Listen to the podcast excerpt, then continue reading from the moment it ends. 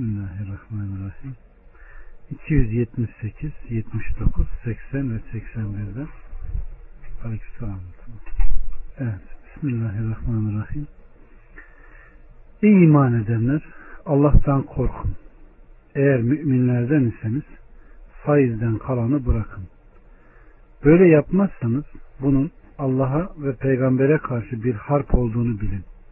Şayet tevbe ederseniz sermayeniz sizindir. Hem haksızlık yapmamış hem de haksızlığa uğratılmamış olursunuz. Borçlu darda ise kolaylığa kadar beklemelidir. Eğer bilirseniz sadak olarak bağışlamanız sizin için daha hayırlıdır. Hem öyle bir günden sakının ki o gün Allah'a döndürüleceksiniz. Sonra herkese kazandığı tamamıyla ödenecek, onlara haksızlık edilmeyecektir. Burada Allah Azze ve Celle faizle imanı karşılaştırıyor. Ve allah Teala mümin kullarını ilahi gazaba yaklaştıran ve Allah'ın rızasından uzaklaştıran şeyleri yasaklayıp kendisinden korkmalarını öğütlüyor. Ve ey iman edenler Allah'tan korkun, yaptığınız her işte onu gözetin, Allah'ın alışverişi helal kılması, faizi haram kılması ve sizin için koymuş olduğu kanunlara inanan müminlerden iseniz faizden kalanı bırakın, ana paranızın üzerindeki fazlalıkları terk edip almayın diyor. Zeyd İbni Eslem'den gelen rivayette bu ayet-i kerime cahiliye devrindeyken aralarında faiz bulunan Sakif kabilelerinden Amr İbni Umeyr oğulları ile Mahrum oğullarının kabilesinden Mugir oğulları hakkında nazil olmuştur demiştir. İslam gelince bu kabileler Müslüman oldular. Sakif kabilesi cahiliye devrindeki faiz alacaklarını almak istedi. Aralarında da müşavere eden Mugir oğulları İslami devrede kazandıklarından ve Müslüman oldukları için faizi vermeyeceklerini söylediler. Bunun üzerine Aleyhisselatü Vesselam'ın Mekke valisi Attad İbni Useyd konuyu Aleyhisselatü Vesselam'a iletti ve Allah subhanahu ve teala da bu ayeti kerimeleri indirdi. Ve Aleyhisselatü Vesselam da valisine ey iman edenler Allah'tan korkun. Eğer müminlerden iseniz faizden kalanı bırakın. Böyle yapmazsanız onun Allah'a ve peygambere karşı bir harp olduğunu bilin diye yazdı. Onlar da Allah'a tevbe ediyor ve kalan faizleri terk ediyoruz diyerek hepsi faiz alacaklarını bıraktılar. Yine kul temiz kazançtan tasaddukta bulunduğunda Allahü Teala bunu kabul buyurur ve onu sağ eliyle alarak sizden birinizin payını da danasında büyüttüğü gibi artırır derken Aleyhissalatü Vesselam Efendimiz bu sözü açıklayan bir sözünde Allah taharetsiz namazı haram olan bir malı da zekat olarak kabul etmez buyurarak namazda temizliği malda da helal ve temiz olanı Allah'ın kabul edeceğini söylemiştir. Faiz kesinlikle haram kılınan ve kesinlikle hoş görülen bir şey değildir. Allah subhanahu ve teala burada sınırlarını kesinlikle koymuş ve bunun kesinlikle haram olduğunu ve demin de dediğimiz gibi Allah Azze ve Celle kitabında iki kişiyi harp edeceğini söylemiş. Bunlardan birisi şeytan e, bunlardan birisi faiz yiyen öbürü ise Allah'ın dostlarına düşmanlık yapan demiştir. Allah subhanahu ve teala faizin her türlüsünden bizleri uzak kılsın. Bakara 282 Kur'an-ı Kerim'in de en uzun suresidir. Allah subhanahu ve teala burada e, aramızdaki ticari anlaşmalarda, borçlanmalarda nasıl muhakeme edeceğimizin kesin sınırlarını koymuştur. Ey iman edenler! Muhayyen bir vaat ile borçlandığınız zaman onu yazın. Aranızda bir katiple doğrulukla yazsın. Yazan Allah'ın kendisine öğrettiği gibi yazmaktan çekinmesin. Yazsın. Hak kendi üzerinde olan da yazdırsın. Rabbi olan Allah'tan korksun da ondan hiçbir şey eksiltmesin. Şayet borçlu, sefih, beyinsiz, küçük veya kendisi söyleyip yazdıramayacak durumda ise velisi dost doğru yazdırsın. Erkeklerinizden iki de şahit yapın. Eğer iki erkek bulunmazsa şahitlerden razı olacağınız bir erkek biri unuttuğunda da diğeri hatırlatacak iki kadın olabilir. Şahitler çağrıldıklarında çekinmesinler. Borç büyük veya küçük olsun onu müddetiyle beraber yazmaktan üşenmeyin. Bu Allah yanında adalete daha uygun, şahitlik için daha sağlam, şüpheye düşmemenize göre düşmemenize daha yakındır. Ancak aranızda peşin alışveriş olursa onu yazmamanızda size bir günah yoktur. Alışveriş yaptığınızda şahit tutun. Yazana da şehadet edene de zarar verilmesin. Şayet zarar verecek olursanız o zaman kendinize dokunacak bir kötülük olur. Allah'tan korkun. Allah size öğretiyor. Allah her şeyi bilir. Burada Allah subhanahu ve teala borçlanmada yazışma prensibini ortaya koyuyor. Bu ayet demin de dediğimiz gibi dediğimiz gibi Kur'an-ı Kerim'in en uzun ayetidir.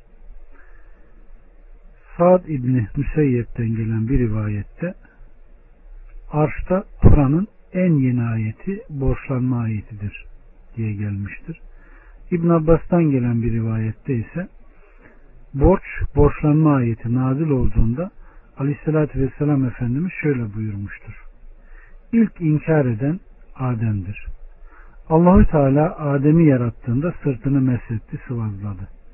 Ve kıyamete kadar onun hoşlanmayacağı şeyleri ondan çıkardı. Sonra zürriyetini ona arz etmeye, göstermeye başladı. Adem Aleyhisselam onların arasında yüzü parlayan bir adam görerek Ey Rabbim bu kim dedi. Allahü Teala o oğlum Davut'tur buyurdu. Adem ey Rabbim ömrü ne kadardır dedi. Allah 60 dedi. Adem Rabbim ömrünü artır dedi. Allah hayır ancak senin ömründen alıp onunkini artırırım buyurunca Adem Aleyhisselam ömrü bin senedeydi. Allahü Teala Davut'un ömrünü 40 sene uzatarak bunu yazdı. Ve melekleri de buna şahit tuttu. Adem Aleyhisselam'ın ölüm vakti gelip çatınca ve melekler kendisine gelince benim ömrümden daha 40 yıl kaldı dedi. Kendisine sen onu oğlun Davut'a vermiştin denildi. Adem unuttu, inkara saptı. Ve bu da Adem'in çocuklarına huy kaldı. Allahü Teala yazıyı gösterdi ve melekleri buna şahit kıldı. Evet. Allah subhanahu ve teala bizlere bunu geniş geniş açıklamış ve tam metin olarak vermiş. Ama bizler bunun ahkamıyla, hukukuyla amel edersek başımıza hiç bela, musibet hatta sevdiğimiz insanlardan ayrı düşmeyiz. Ama alışta verişte, borçlanmalarda bu hukuka uymadığımız zaman hem kardeşliğin bitmesine hem birçok insanların sıkıntıya düşmesine yani o kadar çok işler oluyor ki ama buradaki emirlere aynen uyulsa hiçbir müşkülat ne yapmayacak? Kalmayacak. Yine Aleyhisselatü Vesselam Efendimiz'den gelen bir hadis-i şerifte Müslüm naklediyor. Ey kadınlar topluluğu tasattukta bulunun ve çokça istiğfar edin. Muhakkak ki diyor ben sizi cehennem halkının çoğunluğu olarak görüyorum. Kadınlardan birisi ey Allah'ın Resulü biz niye cehennem halkının çoğu olalım ki diye sordu. Aleyhissalatü vesselam çok lanet eder ve kocalarınıza küfrani nimette bulunursunuz. Akıl sahipleri içinde sizden daha çok aklı ve dini eksik olanı görmedim dedi. Kadın ey Allah'ın Resulü akıl ve dinin noksanlığı nedir ki dedi. Aleyhissalatü vesselam aklının noksanlığı şudur ki iki kadının şahitliği bir erkeğin şahitliğine bedel nice geceler oturur da namaz kılmaz ve Ramazan'da hayır günlerinde oruç tutmazsınız. İşte dininizin eksikliği de budur demiştir. Aleykümselam ve rahmetullahi ve berekat. Hoş geldiniz. 283 Eğer seferde olur da yazacak kimse bulamazsanız alınan rehinler yeter. Şayet birbirinize güvenirseniz güvenilen kimse Rabbi olan Allah'tan korksun da borcunu ödesin. Bir de şehadeti gizlemeyin. Onu gizleyenin kalbi günahkardır. Allah yaptıklarınızı bilir. Rabbimiz Subhanahu ve Teala burada da seferde güvenecek, şahitlik yapacak, katiplik yapacak birini bulamazsanız bu seferde diyor rehine verin ve o rehineler sizin için yeterdir diyor. Rehin ancak kabz, alma ile lazım olacağını alınan rehinler yeter ayeti kerimesi delil getirilmiştir. Ve Allahü Teala bir de şehadeti gizlemeyin. Onu gizlemeyin, hatta aşmayın, şahitliği arkanıza atı vermeyin. Yani hafife almayın diyor. İbn Abbas'tan gelen nakilde yalan şahitlik büyük günahların en büyüklerindendir. Gizlenmesi de böyledir. Bunun için Allah subhanahu ve teala onu gizleyenin kalbi günahkardır buyurmuştur. Yine Allah subhanahu ve teala başka ayeti kerimelerde Ey iman edenler kendiniz, ananız, babanız ve yakınlarınız aleyhinde de olsa Allah için şahit olarak adaleti gözetin. İster zengin, ister fakir olsun. Onları Allah'ın koruması daha uygundur. Adaletinizde heveslerinize uymayın. Eğer doğru söylemekte dilinizi bükerseniz veya şahitlikten yüz çevirirseniz Allah yaptıklarınızdan haberdardır diyor. Evet Allah subhanahu ve teala bizleri hayra eriştirsin. Gerçekten önemli bir mesele. Hele hele hakkın, hakikatin birbirine karıştığı ortamda. Bu noktada aklıma bir rivayet geldi. Bir gün İbn Ömer davet veriyor. Yemek daveti Ramazan'da. İnsanlar davetine geliyor. Bu arada iki de zengin geliyor. Ellerinde hediyelerle. İbn Ömer'in çocukları hemen ona kalkıp yer veriyorlar, yer açıyorlar. İbn Ömer gülüyor. Tabi bu zenginlerin kalbine yer ediyor. Yemekten sonra Ey şeyh bizim geldiğimizde neden güldün diye sorunca İbn Ömer diyor ki çocuklarıma güldüm size değil diyor. Neden güldün diyor. Alınıyorlar kendilerine zannediyorlar. Şaşarım şunların haline diyor. Bir sofraya diyor hak sahibi ancak fakirler miskinler olduğu halde benim çocuklar diyor sofrada onları gördü mü sıkıştırırlar diyor. Yer açmazlar diyor. Sizin geldiğini görünce diyor hemen kalktılar yer açtılar. Sizin diyor halbuki bunlara ihtiyacınız yok ki diyor. Sadece davete icabet ettiniz diyor. Halbuki diyor miskinlerin, fakirlerin buna daha çok ihtiyacı var. Nedense insanlar diyor fakiri miskini gördüğünde sofrada onları daralttıkça daraltır. Onların az yemek yemelerine sebep olurlar diyor. Ama ihtiyacı olmayan birini gördüğünde ona sofrayı boşaltırlar da ondan diyor. Aynen bu şahitlik meselesinde de güçlü olana insanlar bazen öyle meylediyor ki halbuki burada kime meyletmesi gerekiyor? Hak neyse, hakikat neyse ona meyletmek gerekiyor.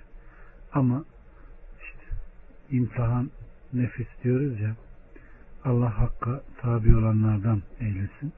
Deminki ayeti kerime de Allah Azze ve Celle'nin dediği gibi ey iman edenler diyor babanız dahi olsa ananız babanız dahi olsa şahitlik istendiğinde ne yapın? Hakkı gündeme getirin.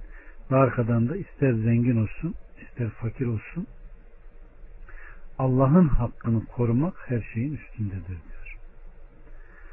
284 Göklerde ve yerde olanların hepsi Allah'ındır. İçinizdekini açıklasanız da gizleseniz de Allah sizi onunla hesaba çeker sonra dilediğini bağışlar dilediğini azaplandırır. ve Allah her şeye kadirdir. Burada Allah subhanahu ve teala göklerin ve yerin hakimi Allah'tır diyor. Buna işaret ediyor. Ve Rabbimiz subhanahu ve teala bu ayeti kerimede göklerin, yerin, göklerde ve yerde olanların ikisinin arasında olan şeylerin hükümranlığının kendisine ait ve bunlarda olanların kendisinin bilgisi dahilde olduğunu ve ne kadar ince ve gizli olarak olsun açık ve gizli kapalı hiçbir şeyin ona gizli kalmayacağını yaptıklarından ve kalplerinde gizlediklerinden dolayı kulları hesaba çekeceğini haber vermektedir. Nitekim başka ayeti kerimelerde de kardeşlerim Rabbimiz Subhanahu ve Teala de ki içinde olanı gizlesen de açıklasan da Allah bilir. Göklerde ve yerde ne varsa hepsini o bilir. Allah her şeye kadirdir. Alimran 29'da.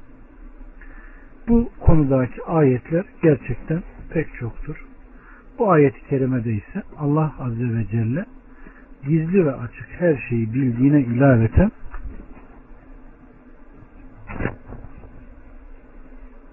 bunlardan dolayı kulları hesaba çekeceğini haber vermiştir. Bunun içindir ki bu ayeti kerime nazil olunca ashaba çok ağır geldi kardeşlerim.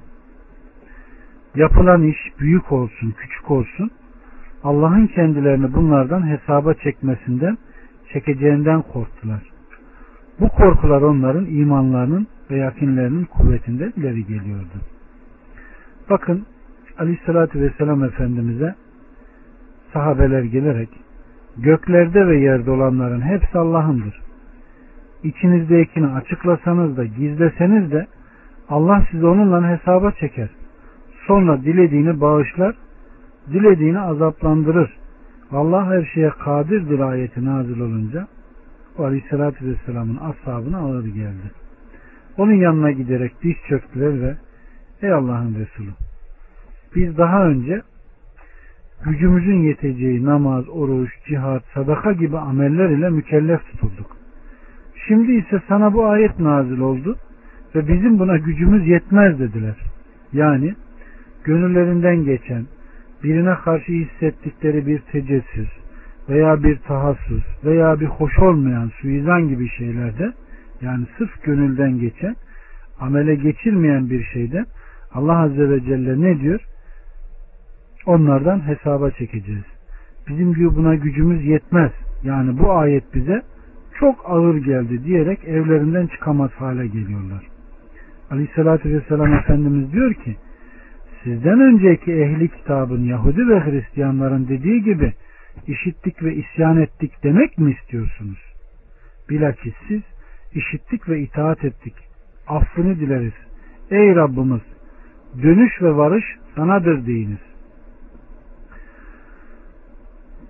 Sahabeler böyle söyleyip dilleri alışınca Allah subhanahu ve teala bu ayetin peşinden peygamber de iman edenler de ona indirilene inandı. Hepsi de Allah'a, meleklerine, kitaplarına, peygamberlerine iman etti. Onun peygamberlerinden hiçbirinin arasını ayırmayız. İşittik ve itaat ettik. Affını dileriz. Ey Rabbimiz dönüş sanadır dediler ayetini indirdi. Böylece yaptıklarından Allahu Teala bu ayeti ne yaptı? Neshetti ve Allah kimseye gücünün yeteceğinden fazlasını yükleyemez. Kazandığı lehine yüklendiğinden de aleyhinedir ayetini indirmiştir. Evet.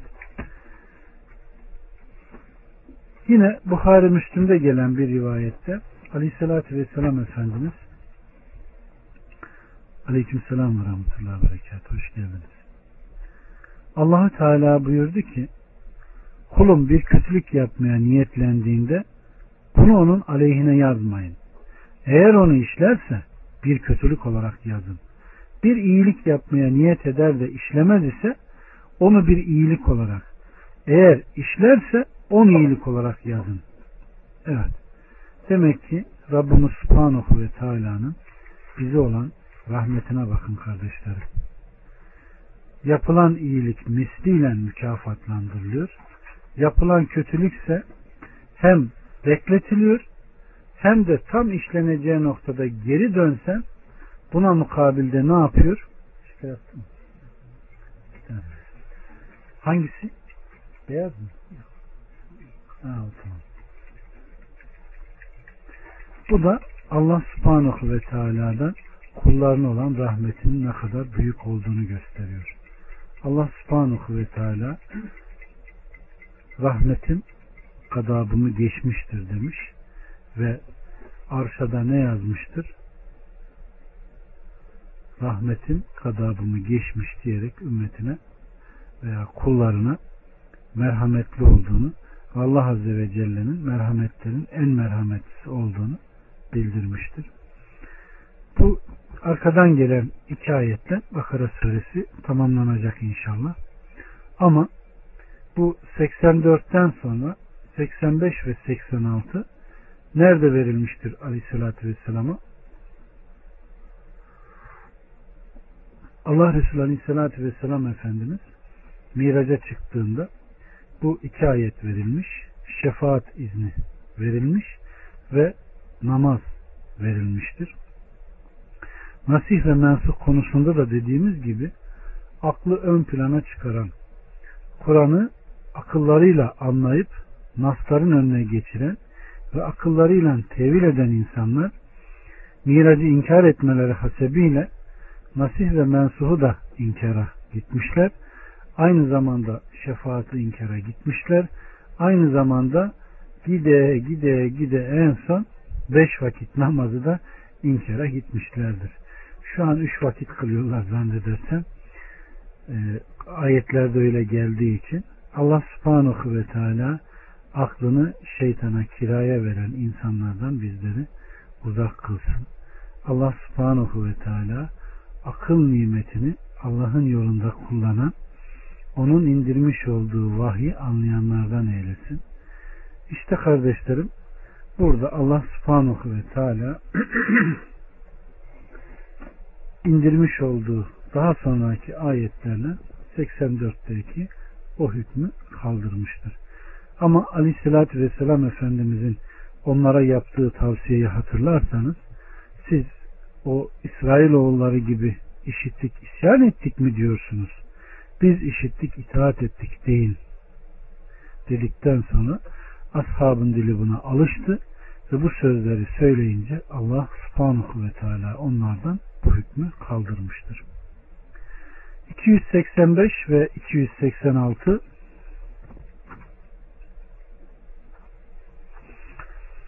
Peygamber de iman edenler de ona indirilene inandı.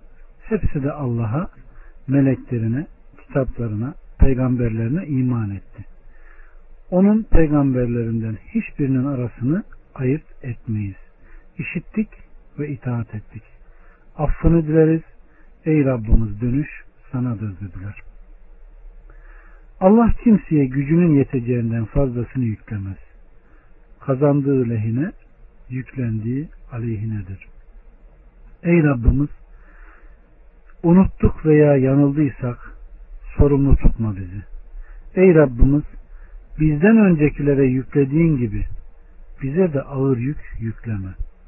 Ey Rabbimiz bize gücümüzün yetmeyeceğini yükleme. Affet bizi, bağışla bizi, sen bizim Mevlamızsın. Kafirler grubuna karşı yardım et bize. Amin ya Rabbi. Allah Resulü Aleyhisselatü Vesselam Efendimiz aynı zamanda Bakara suresinden son iki ayeti okuyan veya okunan eve şeytan uğrayamaz, iblis oradan uzak durur demiştir. Halk arasında Amener Resulü diye e, değer bulmuştur. Halk arasında böyle bulur. Delilini bilmiyorum ama zannedersem bu hadis-i şeriften yola çıkmışlar.